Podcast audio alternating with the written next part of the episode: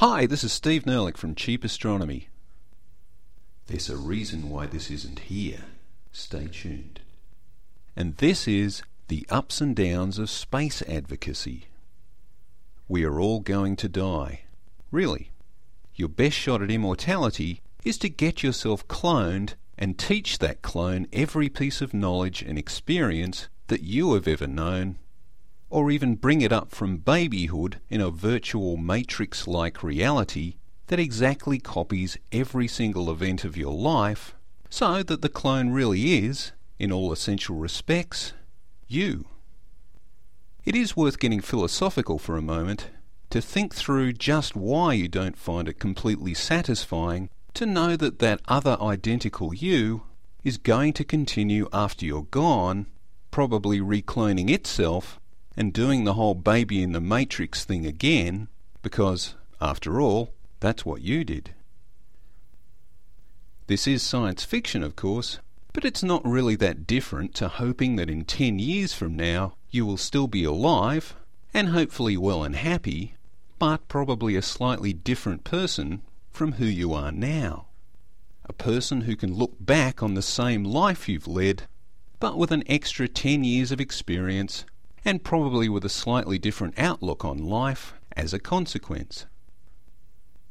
All of this is intended to get you thinking that even though you are going to die, and you really are, maybe you can achieve something like immortality just by ensuring that the human race continues. It's statistically likely that at some time in the future there will be a child who grows up with a roughly similar life to yours spending its time doing similar things to what you do, and looking on the world in much the same way that you do.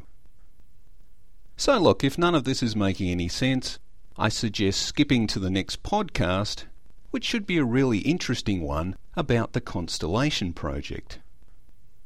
If you are still listening, then hopefully you are getting the idea that space advocacy is all about the future of the human race and hopefully you also think that ensuring the human race has a future is on balance a good thing.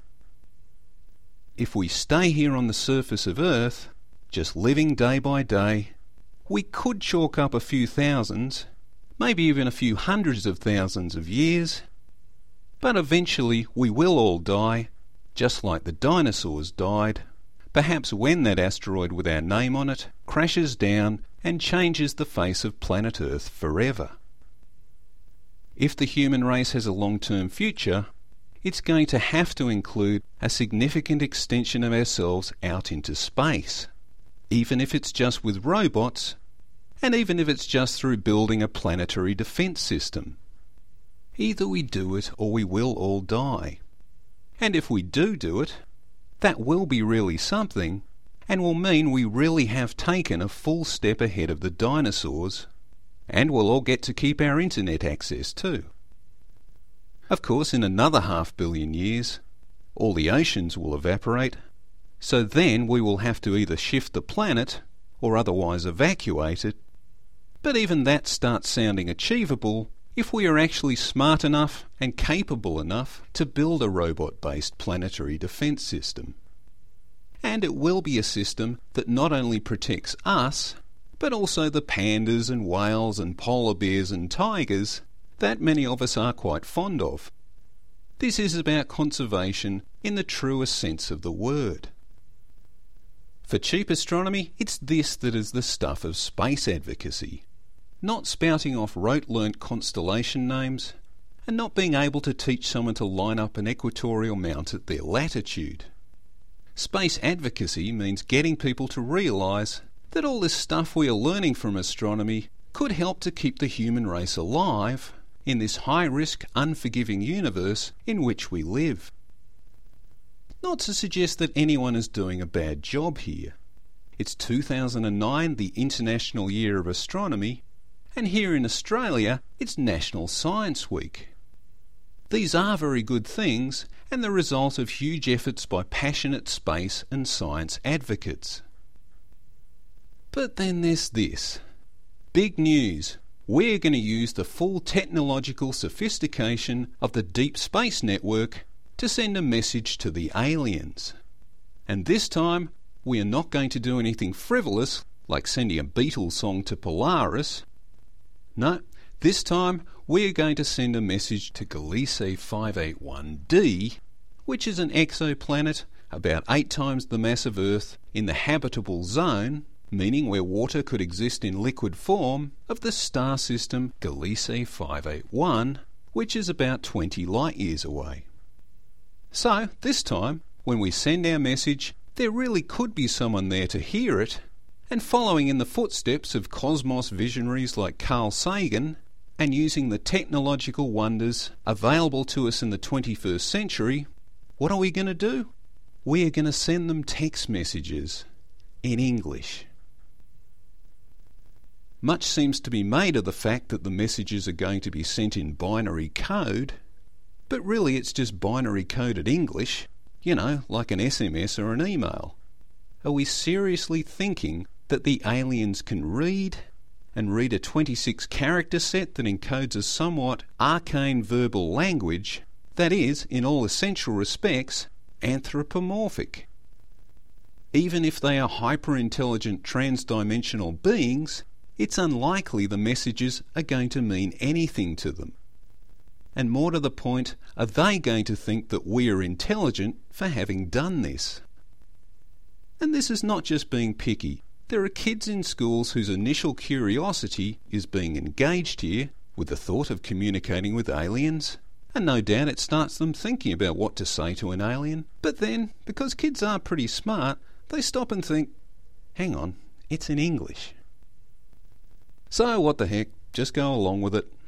It gets people talking about space, gets some media coverage, and it's a bit of a laugh. But couldn't we have made it real? Couldn't we get the kids in the schools thinking about there really being aliens who really won't understand English, who won't get any kind of spoken or written language for that matter? This is when it starts getting really interesting, trying to figure out just how we could communicate meaningfully with an alien intelligence. We gain the respect of our kids and of the aliens by taking all this to the next level. Anyway, Cheap Astronomy sent in its domain name, you know, www.cheapastro.com, with an invitation to the aliens to come and listen to some science podcasts. But the good people at Hello from Earth knocked it back, probably because they figured the aliens don't have internet access. Oh, yeah. Given the chance, Cheap Astronomy would have liked to have adapted Frank Drake's code set from the Arecibo message and sent something like this. Take 75% hydrogen and 25% helium, add gravity, supernova on high, let cool for 4 billion years, and here we are. See, everyone in the universe will get that.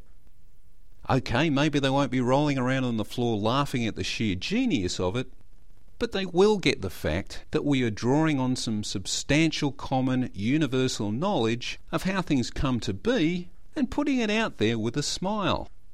It's about finding common ground and making real communication, rather than just blasting out some unintelligible noise at full volume because we can. But hey, happy National Science Week Australia and a continuing happy IYA 2009 to everyone else. Thanks for listening. This is Steve Nerlich from Cheap Astronomy, www.cheapastro.com. Cheap Astronomy offers an educational website where life is cheap, so why buy an expensive telescope? No ads, no profit, just good science. Bye.